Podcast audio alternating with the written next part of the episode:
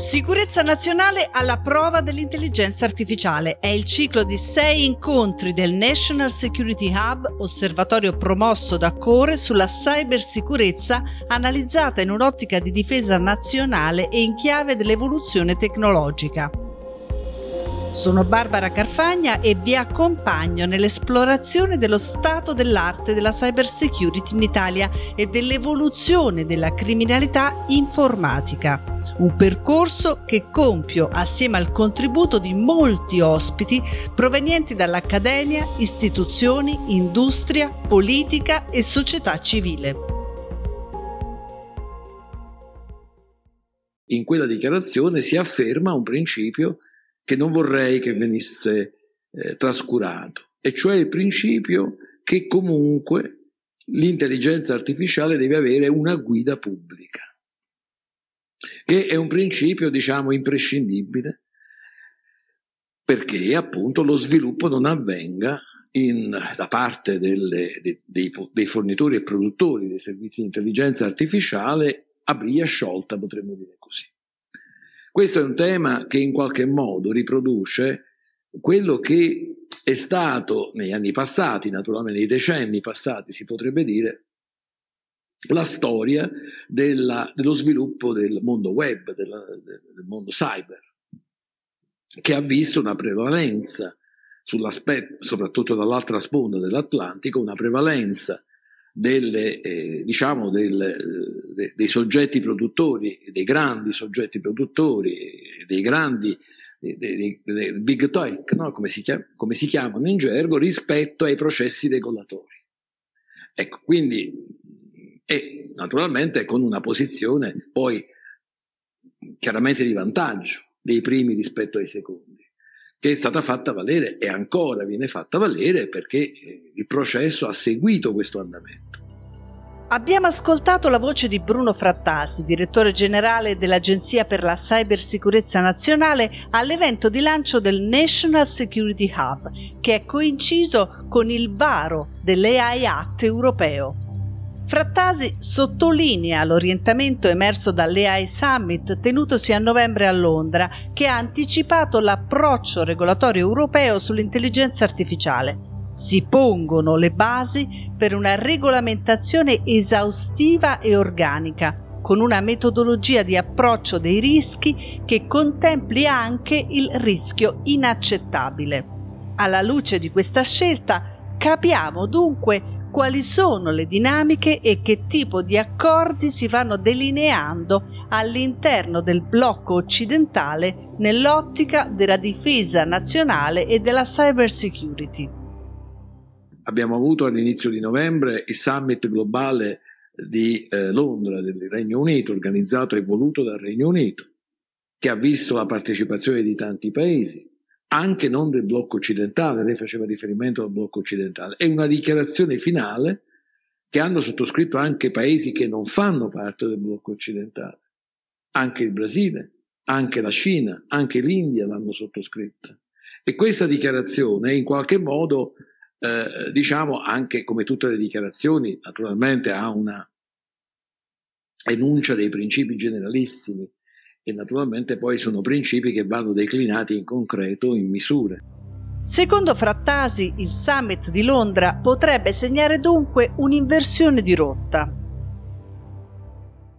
Credo che la cosa da, significativa da sottolineare è che emerge la necessità che questo tipo di andamento, che ho appena finito di descrivere, subisca una consistente e significativa inversione di rotta, cioè che prevalga invece la parte, diciamo, pubblica la preoccupazione dei, dei, dei governi pubblici, di tutto, eh, diciamo la parte occidentale, a una regolazione che invece ci preservi dalle, da quelle preoccupazioni, da quelle derive che vengono prefigurate nei cosiddetti usi distopici dell'intelligenza artificiale.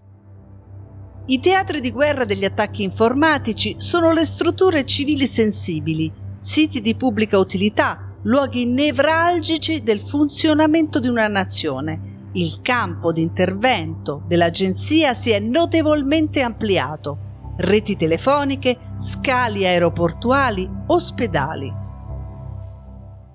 Gli attacchi si sono eh, moltiplicati, eh, attacchi verso, informatici verso il nostro paese, sono enormemente cresciuti anche in relazione alla situazione eh, diciamo di tensione internazionale, di conflitto. Diciamo che attacchi informatici è un'espressione molto generica che andrebbe spiegata meglio perché eh, bisogna anche far comprendere all'opinione pubblica che naturalmente non è, de- non è necessariamente eh, preparata, edotta sul tipo, la diversità e l'intensità e i danni soprattutto che possono conseguire alle varie forme di attacchi informatici. Gli attacchi informatici che sono molto cresciuti rispetto al 2022, nel 2023, sono quelli di eh, tipo DDoS. È una cosa che è stata più volte sottolineata, è una, un elemento questo che è stato più volte sottolineato dall'agenzia. Sono aumenti a tre cifre, sono aumenti significativi. Quindi insomma, eh, aumenti imponenti. Che tipo di attacco è? È facile dirlo perché sostanzialmente è un sovraccarico che viene determinato eh, scientemente dall'attaccante eh, nei riguardi della superficie eh, che viene impattata da questi attacchi che determinano un defacement oppure una completa disabilitazione dei loro servizi informatici. Questo mm, non è un danno esfiltrativo, non è un danno informatico che porta via dati e li eh, manipola o li addirittura distrugge e quindi con una conseguenza enormemente più grave per il soggetto che viene impattato, ma è tuttavia un danno sul quale viene eh, diciamo richiamata l'attenzione. Io stesso l'ho fatto laddove sono, ho potuto farlo, sugli effetti sociali di questi attacchi, perché spesso vengono attaccati siti di pubblica utilità, di soggetti che erogano servizi pubblici al cittadino, aziende di trasporto pubblico ad esempio. E un cittadino non è nelle condizioni di poter fare una normale attività da remoto, ma eh, come avrebbe fatto nel caso in cui la, per lunghe ore. E sia la crisi ucraina sia quella eh, israelo-palestinese ha visto, diciamo, eh, in coincidenza di queste due crisi, ha visto lo scatenamento di questo tipo di attacchi. Bruno Frattasi ci rivela che non sempre gli attacchi informatici hanno una finalità economica, non sempre si tratta di ricatto, ma anche nel caso di danno reputazionale le conseguenze per la vittima sono notevoli e richiedono l'intervento dell'agenzia. Noi agiamo a sostegno delle amministrazioni impattate, a volte recandoci sul sito, sul posto, attraverso un team di nostri operatori, a volte agendo da remoto, cioè eh, potendo farlo in collegamento con informatici del, del, soggetto che viene attaccato. Spesso siamo stati in grado di poter eh, dare dei suggerimenti anche preventivi, alle, eh, di, cioè di dare delle informazioni utili ai soggetti per difendersi meglio in caso di attacco, perché avevamo un monitoraggio che ci consentiva di poter intervenire anche prima ancora che l'attacco avvenisse, per mettere sull'avviso chi fosse, inta- fosse impattato da come meglio difendersi dall'attacco. Guardare al rischio in un'ottica di prevenzione e non solo di cura al danno è l'approccio da seguire. Prevenire richiede preparazione, formazione, Centrale quindi il tema dell'educazione, che deve essere trasversale. Abbiamo osservato come l'AI generativa sfumi i contorni tra il mondo civile, quello militare, l'intelligence e il controspionaggio. Le recenti guerre hanno reso lampante il dual use. Di come sia aumentata la possibilità di far divenire degli strumenti civili indifferentemente fonte di attacco o fonte di difesa. È quanto successo durante l'invasione di Bucha e la razzia da parte dei soldati russi di ogni bene, tra cui i dispositivi Apple dei civili ucraini. Questi, attivando la funzionalità dove è, riuscirono a localizzare i propri device e quindi a seguire in tempo reale i movimenti delle truppe russe un'operazione di intelligence sofisticata, in altri tempi affidata all'alto comando militare, qui invece condotta da semplici cittadini con una tecnologia progettata per finalità diverse. In guerra il malware è distruttivo. Pensiamo all'attacco di dicembre a Kyivstar, che ha violato le infrastrutture digitali del primo operatore di telefonia mobile ucraino, costringendolo a sospendere per 24 ore il servizio, interrompendo anche l'invio degli avvisi di bombardamento ai civili, ovvero dei veri e propri salvavita digitali per la popolazione. Si allarga il perimetro dell'esposizione al rischio, non riguarda soltanto chi si occupa di difesa, di protezione delle infrastrutture fisiche, ma investe istituzioni, aziende, cittadini, tutti insomma. Ascoltiamo ora il parere di Paola Zeni, responsabile dello sviluppo di capacità e competenze dell'Agenzia per la Cybersicurezza Nazionale, sull'importanza di impostare un'educazione a largo spettro. Il tema delle competenze, delle conoscenze, delle abilità è un tema che, che riguarda tutti. E qui comincio ricordando il fatto che eh, tante statistiche, rilevazioni che abbiamo in Europa, nel mondo e, e, anche in Italia segnalano in modo significativo la, la, carenza di competenze, soprattutto fanno riferimento a quelle specialistiche che forse sono quelle più facili, più facili da, da misurare e da rilevare.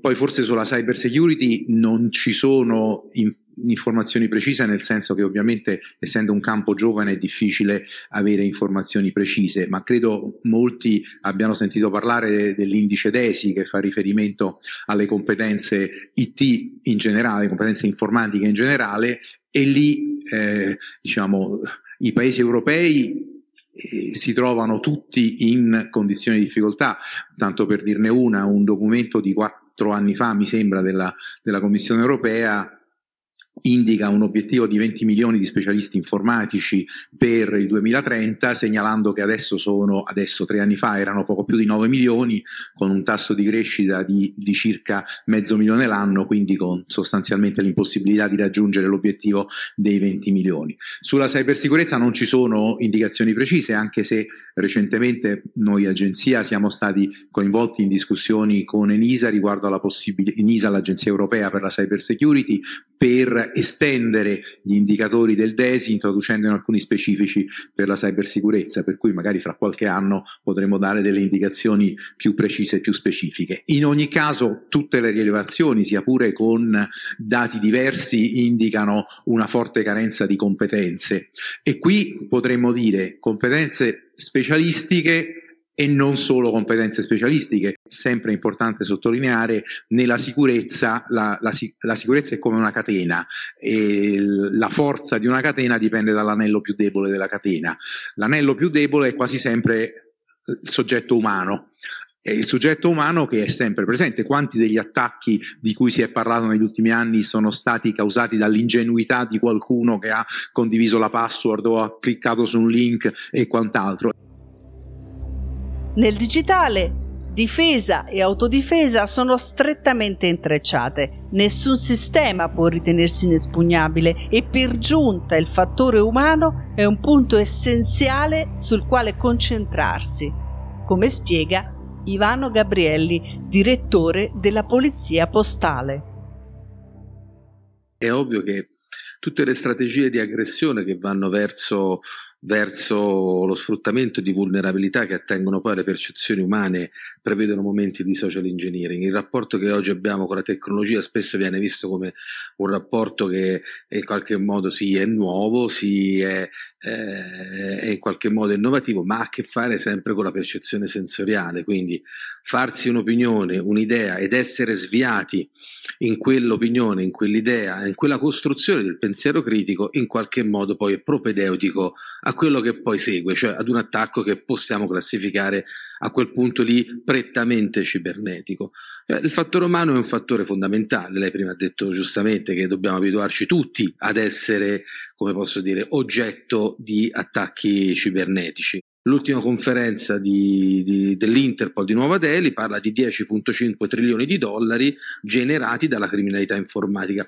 Tutti, tutti i vertici delle agende, eh, scusate, tutti i vertici del, del law enforcement a livello mondiale hanno individuato nel cybercrime l'emergenza rising, cioè l'emergenza più crescente dal punto di vista criminale. Avere una buona educazione digitale significa essere più sicuri, quindi avere una corretta educazione all'utilizzo di, di, app, di servizi, significa non soltanto essere smart, oggi significa essere cittadini, cittadini adeguati a quello che la società richiede. Tutti noi, nostro malgrado, possiamo essere attaccati da un algoritmo per una macchina assumere il controllo mentale diventa facilmente realizzabile. Notevole poi la tentazione di approfittare durante una campagna elettorale. Ricordo che il 2024 è l'anno in cui metà della popolazione mondiale viene chiamata alle urne in 70 paesi. Preparare i futuri elettori alla cittadinanza digitale è una finalità della Fondazione Leonardo, come spiega il suo presidente Luciano Violante. Noi stiamo lavorando sulla pedagogia digitale. Cosa voglio dire? Bisogna insegnare ai bambini che cosa succederà, non che cosa sta succedendo, quello lo sanno benissimo. Che cosa accadrà, la stessa dimensione quale sarà, il problema degli avatar, il problema della trasmissione delle onde cerebrali, come si verificherà, il problema del condizionamento dei colori o delle opinioni, come si verificherà, il lavoro che stiamo cercando di fare è di tipo diverso e questo lavoro non lo sta facendo nessuno sinora. Quest'anno facciamo esercizi, cioè sperimentazioni in due scuole elementari e medie, insegnanti e vogliamo anche genitori, perché il disastro sono i genitori, non sono i ragazzini. Perché i genitori quando danno questa roba qui pensano che sia un giocattolo e questa è una chiave. È una chiave con la quale il ragazzino o la ragazzina entra in una serie di mondi che i genitori e gli insegnanti non conoscono. Quindi il problema, ecco, non è tanto dire quello che c'è, ma spiegare quello che ci sarà. Vi trovate di fronte a questo tipo di esperimenti. L'avatar sarà questo, potrà fare questo. Attenti che potranno condizionarvi con quel tipo di occhiali fatti in quel modo, potranno condizionarvi. Perché adesso il prossimo passaggio non è quello del casco, è quello degli occhiali. E guardate, sono occhiali leggeri, eh? non sono occhiali particolarmente tecnologiche. Quindi noi adesso abbiamo un problema di fronte alle giovani generazioni di metterli davanti a quello che accadrà. Questo è il dovere che abbiamo. La minaccia non è nella persona, è nell'oggetto. È l'oggetto che è minaccioso. Questo oggetto può essere tenuto anche da un ragazzino. Se il ragazzino poi manda i messaggi al padre, il quale è come amico l'altro soggetto che fa il lavoro magari che fa lei, e allora è chiaro che si può arrivare anche a lui. Eh? Eh, quindi c'è un problema di educare eh, ad un uso prudente di questo tipo di strumenti, in quanto eh, lo strumento può essere eh, utilizzato involontariamente come mezzo di passaggio per, eh, per l'intrusione. Ecco, spiegare la intrusione credo che sia una, un problema educativo. Bisogna poi seguire lo sviluppo della tecnologia perché non basta dire quello che sta accadendo, mentre noi stiamo parlando, in alcuni laboratori sono più avanti di quello che noi stiamo dicendo. Mm? E quando ce la racconteranno saranno ancora un po' più avanti perché si raccontano quello che hanno già fatto, non quello che stanno facendo mai. Le mutazioni dell'attività criminale nell'ecosistema digitale sono sotto gli occhi di tutti. Questo comporta un'evoluzione della prevenzione da parte delle autorità preposte. La Guardia di Finanza ha un nucleo speciale di tutela della privacy e delle frodi tecnologiche e il suo comandante, generale Mancazzo, spiega come il corpo ha adeguato il proprio modello investigativo. Finora noi siamo stati abituati al controllo fisico dei documenti, a cercare il flusso di denaro, siamo il follow the money di cui parlavano Borsellino e Falcone, noi siamo abituati da una vita. Adesso dobbiamo scontrarci con questa nuova realtà, scontrarci col fatto che siamo di fronte a criptovalute, a valute virtuali che sono volatili, che sono anonime e che è difficile tracciare. Noi siamo da tempo, da anni abituati a ragionare nell'ottica di un'economia globalizzata. Però finora il problema era cercare il soggetto e riuscivamo a identificarlo che magari eh, si era stabilito in paradisi fiscali, però avevamo traccia di un conto corrente, probabilmente non riuscivamo ad aggredirlo. Pensate oggi che è tutto anonimo, quindi è volatile, non riusciamo a seguire il flusso. È notorio che la, eh, l'andrangheta paga le proprie partite di cocaina del Sud America in criptovalute. Quindi immaginate come poter bloccare un traffico del genere nel momento in cui siamo di fronte a degli exchanger che non sono collaborativi, all'impossibilità di craccare finora se io trovo un wallet, se io non riesco a così a indovinare o capire o rinvenire, parlo insomma in modo molto eh, così semplificato, la password, noi non riusciremo mai a sequestrare quel, la somma ivi contenuta. Le tecniche, sempre più sofisticate, di violazione dei dati sono infinite. Crimini informatici perpetrati a danni del singolo magari non fanno clamore sui giornali, sono però in crescita esponenziale. Noi stiamo notando un aumento di queste truffe, cosiddetto scamming, nei confronti di persone, dalla truffa sentimentale alla truffa che eh, diciamo è falsamente vista come un investimento e quindi la possibilità di fare guadagni in tempi brevi, quello nelle criptovalute.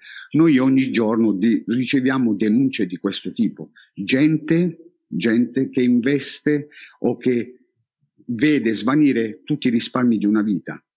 Lo schema Ponzi, che finora era sempre conosciuto con il versamento degli euro, adesso è in criptovalute e spariscono. Quindi è difficile poi andare a recuperare. Questa, questa educazione quindi deve essere nei confronti del cittadino, anche nei confronti per esempio degli adolescenti. Noi monitoriamo giornalmente il web, monitoriamo il dark web. Noi abbiamo fatto parecchie indagini sul black market, ma eh, l'età è molto bassa di chi acquista o vende in questi black market dove si vende di tutto. E la risposta, quando qualcuno lo abbiamo trovato, qualche acquirente di tenera età, è ma io credevo di non essere scoperto, credevo di, che qui di trovarmi al sicuro. È notorio che ci sono i furti dell'identità digitale, dello SPID, quindi noi possiamo benissimo ritrovarci con un altro profilo, quindi accediamo alla nostra banca, lo, oppure ai servizi della pubblica amministrazione con lo SPID o la firma digitale e c'è già qualcuno che con la nostra identità ha fatto un accesso precedente.